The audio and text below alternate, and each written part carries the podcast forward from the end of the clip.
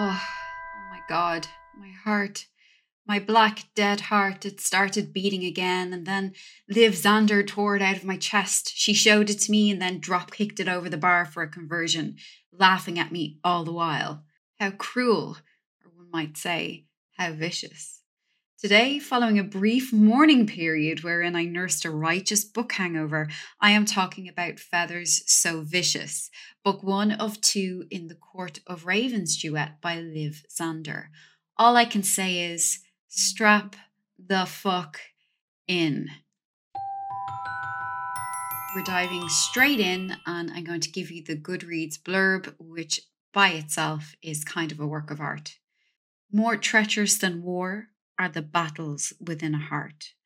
Perched between branches and shadows, we watch, we scheme, fighting for a kingdom forgotten and forlorn, until we rip her away with our claws, our prisoner, our pawn our plaything. She's innocent and pure, fragile and helpless, but oh so guilty by blood. She calls us beasts, wicked and evil, vicious and cruel. We are all that and worse. One of us offers her shelter beneath his wings, whispering promises of pleasure, seeking redemption. The other longs to shatter her into a million pieces, whispering promises of pain, seeking revenge. Caught between our feathers, she endures our deranged desires, our secrets, our lies, our twisted plans. Will she surrender to our darkness or fight for a destiny growing ever elusive? Welcome to the Court of Ravens, Little White Dove. Feathers So Vicious is a full length dark fantasy romance novel and book one in the Court of Ravens duet. The two part story features two morally grey raven shifters, a young woman at the mercy of their shadows, and a happily ever after. This world contains dark elements, violence, and themes that some may find disturbing. Readers can find more detailed information on the author's website. What this book doesn't contain is a hero, because villains do it better, and two do it better than one. If that doesn't sell you on a book, I really don't know what to say. I don't know what possibly could. Needless to say, it had me all a tingle. It certainly pulled me in and piqued my interest and made me feel all kinds of intrigue. Disclaimer before we carry on this is not safe for work. It's not meant for other ears. Really, it's probably not meant for any ears. I will be keeping it spoiler free when it comes to the story itself though discussion of tropes, triggers, and other elements may constitute mild spoilers by the basic definition of the term, so bear that in mind. I would also suggest that if you struggle with dark fantasy in general or the darker themes, then this might not be for you. Hopefully, this review might help you with that decision if you're on the fence, but I just also wanted to note that I will be talking triggers also, I wanted to note that any mispronunciation of any places or names is all completely on me. I read this as opposed to listening to it, so hopefully I get everything right. If I don't, feel free to at me. The first thing we're going to talk about, probably the most important thing for many of us, is the tropes in the books that we read. This one has a lot. I'm going to focus on the main ones, just quite a few. The first one, or probably the most important one for most of us, is enemies to lovers. If this wasn't obvious already, essentially there is a war going on between the humans and the ravens, and Galantia, who is our main female character, is betrothed to the human prince. She is captured by Sebian, a pathfinder in service to the Prince of Ravens himself, Malyr, and then she is handed over to said prince. You don't get more defined sides of the fence, folks. This is definitely enemies in the truest sense of the term, mortal enemies, even. It's really, really strong here, and I think very engaging. Next up, we have the why choose trope. We also call that sometimes the menage trope as well, depending on the uh, circumstances between the two male elements. But Galantia has interest from both ravens for two completely different reasons. Ravens, despite some of the other issues that they may display, apparently seem to respect the female's choice in suitor, so she gets to decide. Both Sebian and Malyr feature prominently in spicy scenes.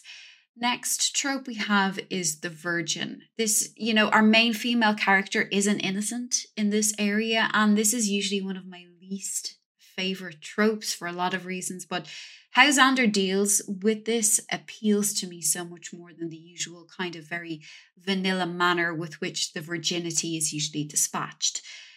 It is striking. Uh, I have said too much. Read it for yourself, and you can let me know how you feel about that one. Next up, we have the no heroes here slash villain trope. There is no disputing this. There's no honor on the battlefield between these two sides. War is a messy business, and with that comes so much horrible crap done on both sides to each other. There are no heroes here, really. Malyr, in particular, never acts in any other way in this book other than villainous.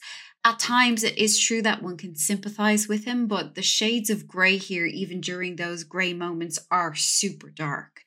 Then we have the DS dynamic, the Dom sub dynamic. Galantia is often not in control in many of the scenes that she shares with the leading men. She is a captive, a hostage, and she's desired and often can't escape that. While Sebian wants to have her screaming his name beneath him with pleasure, though, Malyr wants her screaming in pain. And, you know, we don't get any holding back here in this regard when it comes to that trope.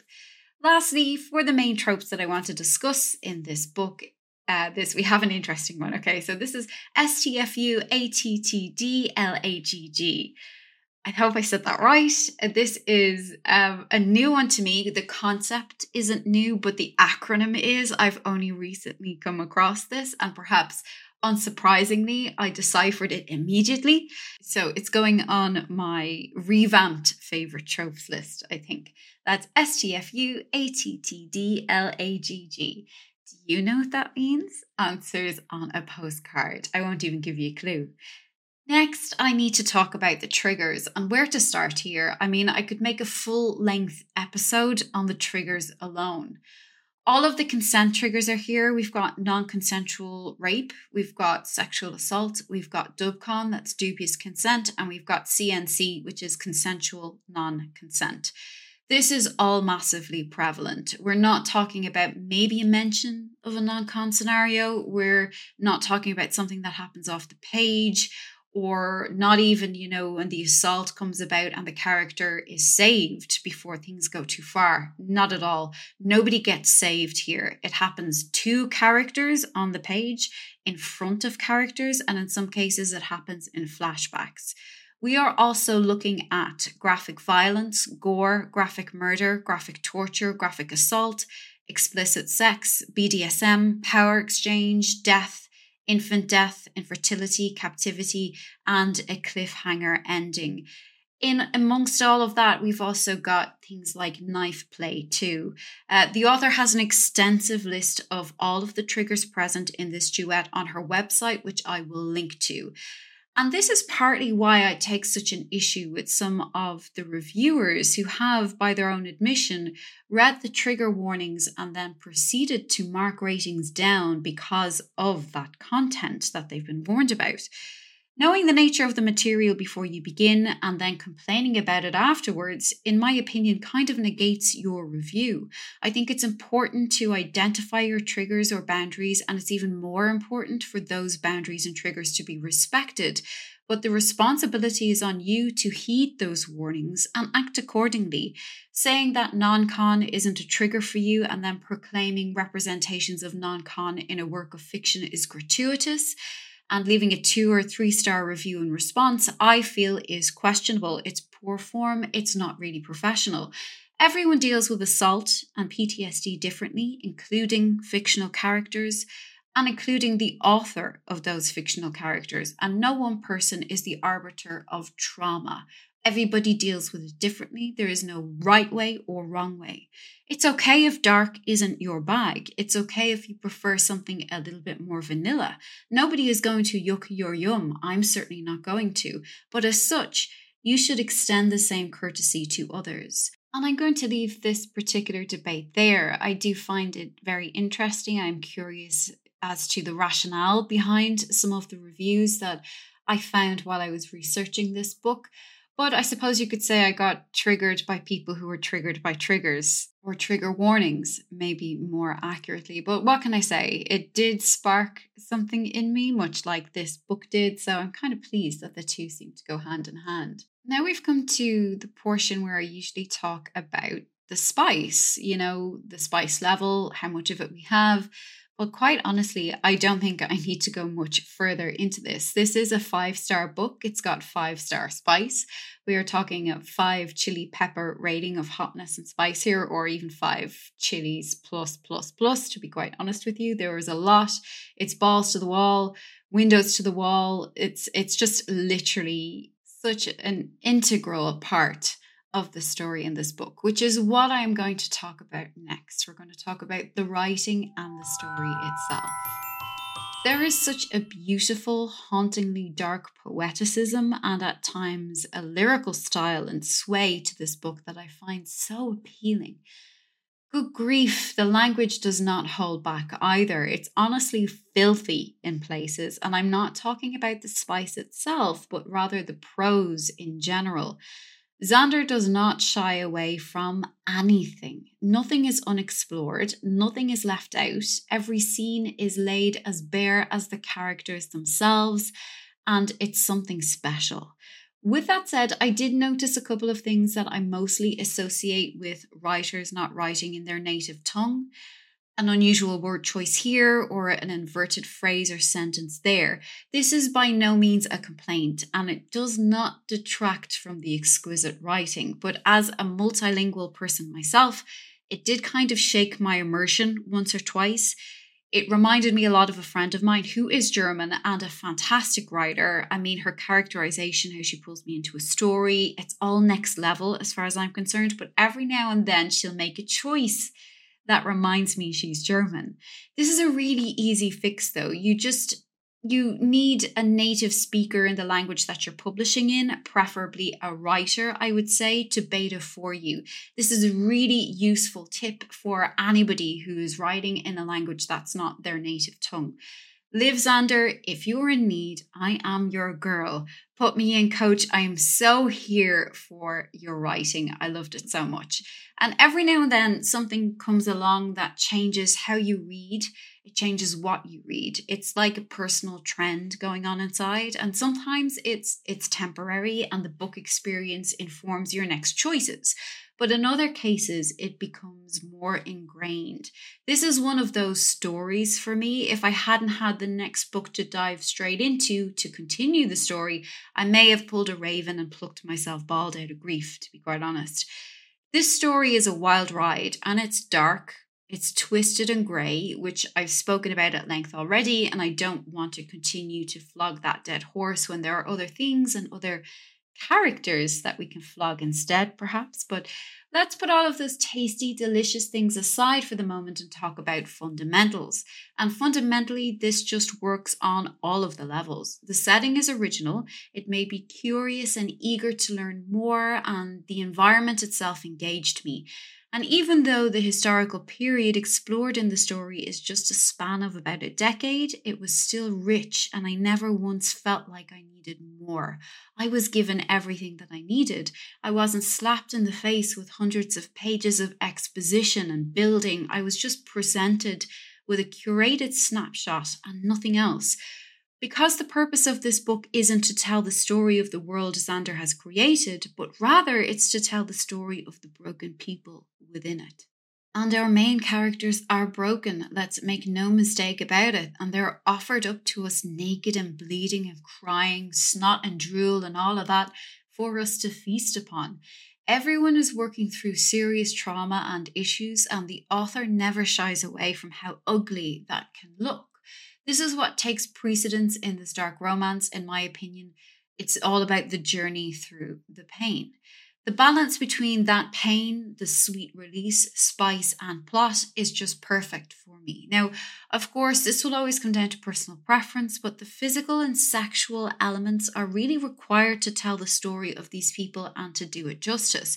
So it makes sense to me that it's a major element. It's inescapable, really, particularly when it comes to Galantia and Malyr. Galantia is our main female character. She is young, innocent, and has led a remarkably cloistered life, essentially locked away in a tower. Malyr is one of the two ravens in this menage, a deeply scarred and twisted prince who is very much initially presented as a hateful villain. Sebian, the second raven in the strange little thruple, works sometimes as the softer foil to Malyr's abuse, but make no mistake, both of them are equally self serving. But their sexual chemistry with the male female character, both of them separately, it sizzles off the page. And while Galantia is indeed naive, she's also sharp of wit, often very logical, even in the face of danger or pleasure, and increasingly self aware as the story unfolds. Bad things happen to Galantia, and we are right there with her. We experience what she does through the author's masterful presentation of her trauma, and it was hard not to feel deeply for her, and even for Malyr in parts, which is the genius inherent in creating a sometimes sympathetic villain like the author has. The reader feels as bare as the female protagonist by the end of the book, and we are left on that cliffhanger. And if I didn't have the second book to dive straight into, like I said before, I needed it, I may have thrown my Kindle at the wall had I not gotten it. So, for anyone a little worried about resolution within the duet, and it's a legitimate worry, I can see why you might have concern, there is a happy ending in Shadows So Vicious, a happy ending of sorts. It's not the most conventional and it is a tough journey to reach it, but the story is wrapped up beautifully, I think, and all of those loose ends are tied up. I found it very, very satisfying. Was this my favourite read of 2023? It honestly might have been. I'm going to have to think on that. It was certainly easily in my top five. So, now, without further ado, I would like to present and introduce to you our cocktail that's been inspired by Feather So Vicious this week. I've called it an unkindness of prose. And I flipped back and forth on this one a lot because originally I planned something in honor of Galantia, but Unfortunately, the name I was going with for that cocktail might have been just a little bit of a spoiler. So I'm going to keep that for the second book, which is called, as I'm sure you know by now, Shadows So Cruel. And I'm going to stick with this one for now. I really, really enjoyed it. It's very fitting. Uh, particularly, there's, you know, Galantia vibes here as well, along with the color. It is a, a, like a blackberry rum cocktail, I think is the best way that I can describe it. It's deep, it's rich, it's quite tasty. There is a little bit more involved when it comes to prep with this one than my previous concoctions, but honestly, it's so worth it and it's a real crowd pleaser. I made this in and around the Halloween week. This was the perfect book for Halloween vibes, by the way.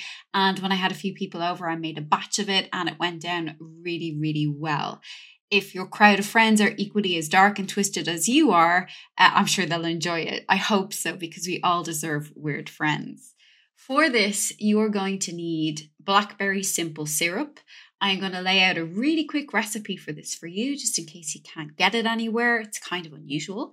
Thus, blackberries are important here. I used frozen, but if you have access to freshly picked, absolutely go for it that is one of the things I miss the most about home. Autumn and the run up to Halloween is prime blackberry picking season in Ireland. You're going to need limes. You're going to need black food colouring, and I'll talk more about this a little bit later. You'll need rum. This should be white rum. I used Bacardi, that's a staple of any home bar. You'll need lemon and lime soda. Sprite is fine for this if that's all you have ice, obviously, and you can use any kind of glass that you want. The first time I made this, I used a martini glass and it was really fun, quite classy actually. But the second time, when I made a larger batch, I had mason jar glasses with a handle, which made me feel, you know, suitably fantasy or kind of old timey, which is really nice too. So, first off, we're going to make the blackberry simple syrup. For a batch of four cocktails, heat a third of a cup of sugar, or say about 100 grams for those of us who use filthy metric. The blackberries, about half a cup, so just over a generous handful. Three lime wedges, throw them in there into your pot. Two tablespoons of lime juice and uh, three quarters of a cup of water or 175 mils for those of us who are sane. This should be all heated over medium heat, and you need to let that simmer for about 10 minutes. Then take your mixture off the heat and smush up your blackberries, smash them. This would be where as well you add your black food colouring. Literally just one wee drop will do the job. It's very, very strong. If you're interested, you can also use activated charcoal in this cocktail. That's not for everyone, but it does add, you know, an interesting color and texture without actually changing the taste of anything. If you were to do kind of an event with this, I would definitely recommend using the charcoal. There's a little bit of a, a novelty to it as well. And if you go all out and use dry ice and all that kind of thing too, it looks suitably spooky. But it's totally up to you. Much like the food coloring, though, if you go with the activated charcoal, you do not need a lot of it. A couple of pinches will do. Then allow your mixture to cool for at least another 10 minutes, then strain into a cup. Store, cover the cup, and then store it in the fridge. That's very important, and you can leave it there. After that, then the cocktail itself is a breeze. To make one in your shaker, you will need one ounce of the blackberry simple syrup that you made earlier. That's about 30 mils. A generous measure of rum, do your home pour, my friends, all up to you to taste, and then a squeeze of a wedge of fresh lime over the ice. Close it and shake. This is your 20 second wanking arm workout right here with your cocktail shaker. If you don't have a cocktail shaker, like I've said before, you can use anything that has a lid on it. Something ceramic will do as well, as long as it has a lid on it, because you don't want the stuff going everywhere. You don't want to waste the beautiful alcohol. Strain then into a glass of your choice. Make sure you strain it. This is over a few cubes, and then top it up with the lemon and lime soda or the fizzy drink of your choice. I definitely recommend using that, though any kind of carbonated, maybe apple drink could be interesting. And I've made a note here that I want to try that out next time because apple and blackberry go together very, very well. I garnished it then with blackberries. You can use whole ones. Then I sipped on my unkindness while I read the prose. What more could a body want or need? Has that convinced you? I know my book hangover after I'd finished The Court of Ravens duet certainly convinced me of how taken I was by this story. More, please. Absolutely. I will eat up anything you want to serve me in this genre. Luckily, I now have Iron Flame to nudge me out of this book slump that I've been in. It's what I'm reading this week and what I'll be talking about in the next episode. Before I go, I would like to take an opportunity to thank those of you who have been in touch with your greetings and suggestions and recommendations. I love those.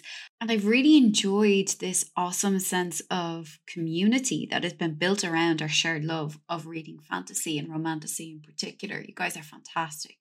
There have also been some questions for me, which I wasn't going to um, give any airtime to, but I'm hoping to answer in the next episode because some of them were really, really good and very interesting and I think might spark some discussion. So until then, feel free to slide into my DMs, uh, give the pod a follow or a subscribe. And as I always say, stay smutty and lay goma, which, by the way, is Irish for read well.